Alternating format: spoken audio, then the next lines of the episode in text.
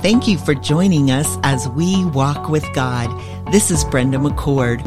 Walt and I are thankful for this opportunity to participate with the Awakening in America, an outreach of the Himmelreich Memorial Christian Library. Greetings to each of you. You know, in this season of life's journeys, we have seen people travel to new lands and come face to face with challenging circumstances. In our lesson last week, Jesus met with Nicodemus one night in the city of Jerusalem, and he said to Nicodemus, Whoever believes in me will have eternal life. Well, when we continue forward into Acts chapter 1, verse 8, we read this you will be my witnesses, telling people about me everywhere in Jerusalem, throughout Judea, in Samaria, and to the ends of the earth. And that's where we want to go. We want to go to the ends of the earth today and in our next few weeks. But today, let's turn in our Bibles to the book of Acts, chapter 16. God has directed Paul and Silas to Macedonia. We were called to preach the gospel to them. They set sail from Troas, came to Neapolis, and then they traveled to Philippi. You know, Walt, we went to Philippi. We did. We did. And I love the geography. Actually, Neapolis is the port city of Philippi. And Philippi was the largest Macedonian city in northern Greece. It's along the Aegean Sea, the north end of the Aegean Sea. And Paul's directed, he's going from Turkey into Europe and he's directed by the Holy Spirit. He's not allowed to continue further into Asia. He has to go into Europe. And this is kind of getting towards the uttermost. I mean, this really is fulfillment of, of, of Acts chapter one. And, and this is the second missionary journey.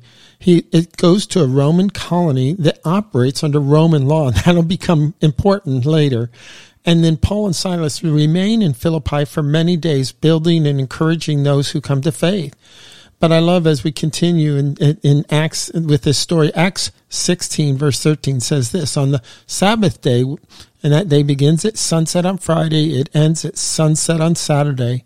They went outside the gate to the riverside where they supposed there was a place of prayer. And Paul and Silas sat down and spoke to the women who had come together.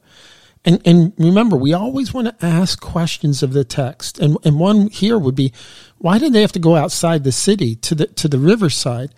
Well, it seems that there were not 10 Jewish married men that would be required to start a synagogue there in Philippi. And so, so believers, um, believers in, in the Old Testament God Yahweh, they're going outside the city and they go to a place of riverside and, and river um, and water is really, really uh, connected in early Christianity because of the Jewish practice of, of ritual bathing and you you had to go into a mikvah. You had to go down into the water and come out because who can go and stand before the lord? Only him who has clean hands and that's the that's the washing the cleansing and a pure heart. That that's your heart attitude going. We want to come to god in a pleasing way to him and this leads me to head to heart. Um, it's not necessary to have a building of worship. They didn't have a building. And much of the world, there's plenty of people that all over the world, they'll gather together. They'll gather together, um, under trees. They'll gather together all kinds of places. In homes is probably the most prominent one. And they're not in their own church building, but they, they together are the body of Christ in that place. And, and it's a delight to know, and this gets personal with us, um, we just have found out that we've now had people in 41 countries listening to Walk with God, and, and that's just really exciting to us. So, so greetings and thanks for listening. Was the point the text draws our attention to a woman. Now we're going to focus in on a woman. Her name is Lydia, and it's found in verse 14. And she's part of this gathering of women there um, at this wonderful um, riverside there that we've been to. Um, she's she is there. She's not from there. She's from the city of Thyatira, which is actually over in modern day Turkey. But it says that she's a seller of purple cloth. And, and this is really noted that purple cloth was the most expensive color to produce because scholars believe it may have taken 10,000 crushed shellfish to produce one gram of the costly purple dye. And it says she's a worshiper of God. So we know she's a worshiper of God. She's a businesswoman. She's a businesswoman involved in in lots of activity, and, and it's with this rich uh, dye. Yeah, and it's interesting because right there within two verses, two very short verses, we we learn a, a good bit about this woman. We don't know you know, was she married? We don't hear anything about her hu- husband. Was she a widow? Was she never married? Was she actually a single woman?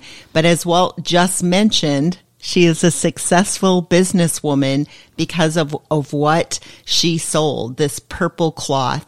And we know that she, for some reason, left Thyatira, came across the Aegean Sea, actually just like Paul and Silas did and she has now established this profitable business in the city of Philippi. And verse 14 tells us she is a God-fearer. She is a Gentile who believed in the God of Israel. You know, while in our lesson preparation, you pointed out um, just some beautiful words at the end of verse 14. The Lord opened her heart to pay attention to what was said by Paul. And it just reminded us, we, we kind of pondered on that a little bit as we talked about what, what did that mean? I mean, she, she was listening intently. She was a seeker. You yeah. know, we've often talked about seekers, right? And you took us to Luke 24, 32, just in our discussion, the greatest Bible study that was ever taught because it was taught by the resurrected Jesus, the living word, um, to the disciples on the road to Emmaus and they responded after Jesus was gone from them. Did not our hearts burn within us while he talked to us on the road? While he opened to us the scriptures. And that's what's happening for Lydia. The Lord opened her heart. So we see that Lydia is actually the first convert in Europe and this church in Philippi that is, we're going to be talking about that in these next few verses would be actually the first church Paul would start that would begin in Europe. And it tells us after she was baptized and her household as well. So those people who worked with her, if, if she had family members, she urged them. She said to Paul and Silas and this t- traveling min- ministry missionary group, if you have judged me to be faithful to the Lord, be faithful. Come to my house and stay.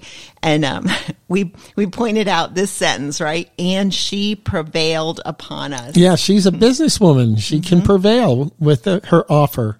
Yeah, and and and again, her dealings in purple cloth provided no doubt her with a home large enough to house all of the missionaries in this group. And hospitality was a big part of culture in the Mediterranean world. It was something that was practiced. And so we see a head to heart here.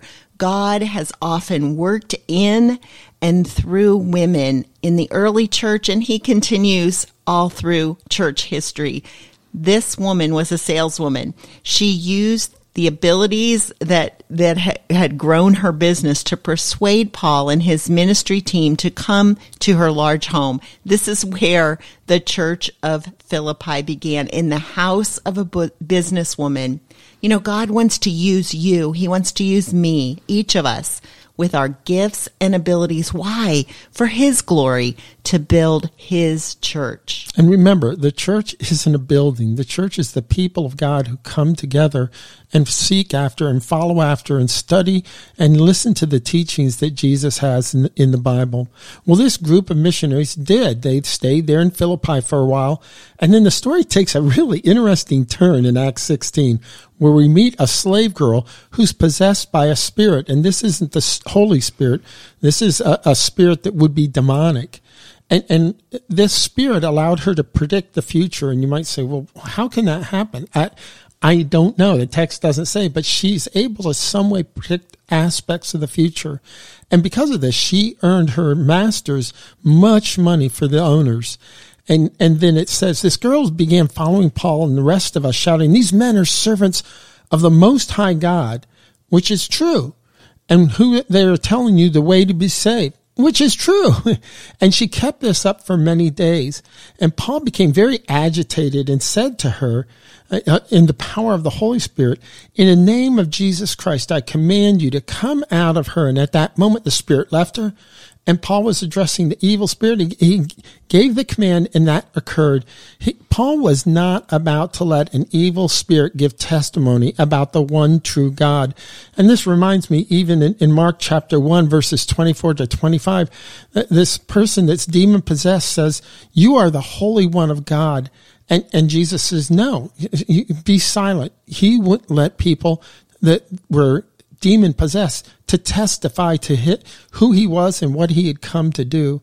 Well, her owners realize the source of income's gone and they seize Paul and Silas. They drag them into the marketplace, the agora, to face the authorities.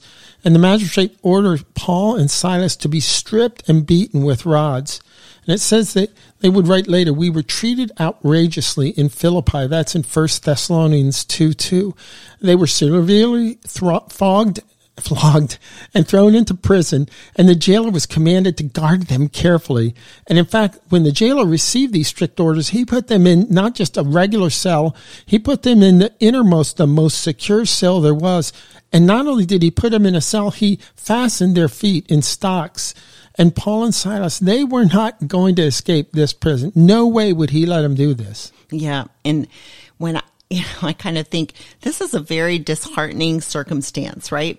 Paul and Silas, they're, they believed that the Holy Spirit had led them here to Europe, had opened this door. They were teaching this group of people in the home of Lydia. And yet here this circumstance happens and, and not, they weren't just reprimanded. They, they were beat severely. They were thrown into prison. And I think I would spend time feeling very sorry for myself. Also, um, you know, I mean, they were, they were hurt. They were bleeding, right? And so let's continue. About midnight, Paul and Silas what were they doing? They were praying. They were singing hymns to God. I mean, they've got wounds that are oozing blood. They are hurt. They are injured. And the other prisoners were listening to them. Reminds us of Ephesians 5, 19 and 20. Speak to one another with psalms, hymns, spiritual songs. Sing. Make music in your heart to the Lord, always giving thanks to God the Father for everything in the name of our Lord Jesus Christ. Well, suddenly there was a violent earthquake that shook the foundations of the prison, and all at once those prison doors flew open and every prisoner's chains came loose. You know, I believe God heard their prayers. God heard their singing and he was greatly pleased with their songs of worship and praise. And friends, God stepped in he sent a violent earthquake and it was directed specifically. The, the prison didn't crumble. It shook the prison. The doors flew open and all the chains were loose. Yeah, this wasn't just a normal earthquake. This was very focused on releasing these prisoners and God saying, I, am the one that can release them. Well, the doors swing loose on the hinges and the, and the jailer assumed that the prisoners had all escaped. He pulls out his sword and he's about to kill himself because he's not done his job and he knows the authorities will do that for him and he's just going to take him himself out, him figuring he was as good as dead. But anyway, the, the prisoners stop him and Paul stops him and says, don't do that. We are all still here. Nobody has run away. And the jailer grabbed a torch and he ran into the inner prison cell. And then he said, sir, what do I have to do to be saved? To really live? And they replied, believe in the Lord Jesus Christ and you will be saved along with everyone in your household. What saves you is belief, is faith. And a head to heart here is still the same thing. What must I do to be saved? Because most religions teach you must do good acts and live a good life, and hopefully it's good enough. But none of us have the ability to be good enough apart from salvation in Jesus Christ. We, we we can't please a holy and righteous God. But we, when we turn to God in faith through Jesus Christ, our Savior, He can lead us to everlasting life. Well, this jailer came face to face with the power of God that night. A horrible earthquake. It's one of those things where what does what's it going to take for you to believe in Jesus? Well, this earthquake shook. This pris- this jailer thought he'd lost all of his prisoners, and as he came to Paul and Silas, what must I do? He was ready to hear the good news right there in the prison in the middle of the night.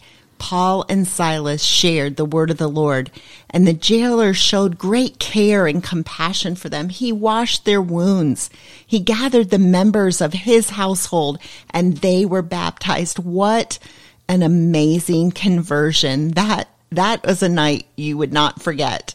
The jailer took them to his house and fed them a meal. He and his household rejoiced because they all believed in God. And, and by the next morning, the city officials sent orders to, for them to be released. Okay, they've been punished let him go. But this takes an interesting twist again.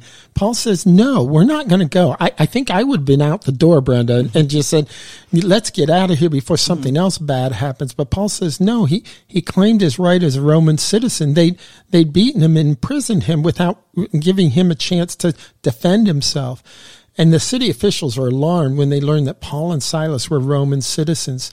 So the, these city officials came to the jail, they apologized to him, and then they brought him out and they begged them to leave the city. Now they're the ones fearful that, that something bad could happen to him. And, and you know this is so important. This church in Philippi, it's it's very important to Paul. He he's going to write a wonderful letter, a pastoral epistle to them years after his first visit. But as they walk out of the jail, Paul and Silas went straight to Lydia's house. I, I, find that interesting because again, that's where the church in Europe started, in, in a woman's house, a businesswoman. And, and she had the gift of hospitality and used it. And her home was open for other believers to gather because she saw it as a, a good gift from God. And their friends now, they come and they, they become believers in Jesus Christ. And at this point, Paul and Silas occur, encourage them in their newfound faith, and then Paul and Silas depart from Philippi and continue their missionary journey. And you know, this chapter in Acts, Acts 16, is the only time that we meet Lydia. Her life journey brought her from Thyatira to Philippi because of her business adventure, his, her ventures, I should say, her business ventures and we don't know all the details involved with that, but her life journey and her home and her gathering at the riverside became very important. God used that to plant the church at Philippi. Here, she sought a true relationship with God. You know, while on their journey, God led Paul and Silas to this group of women and they shared the good news of Jesus Christ. And then the church in the city of Philippi grew when the jailer and his household believed in God and were saved. An important question for each of us to ask, what must I do to be saved? And the answer is in Acts 16:31, believe on the Lord Jesus Christ and you will be saved. You know, life's journeys allow our paths to cross with many people. God directed the journey of Paul and Silas. Lydia and a group of women gathered for prayer by the river. Paul and Silas shared the gospel message. The church began in Europe, in Philippi, and the church continues today because God chooses. He chooses people who say, I will believe in the Lord Jesus Christ and be saved. And dear friends, until our next time together, it is our prayer that you will believe on the Lord Jesus Christ and you will continue to walk with God. Thank you for joining us as we walk with God. This is Brenda McCord. Walt and I are thankful for this opportunity to participate with the Awakening in America, an outreach of the Himmelreich Memorial Christian Library.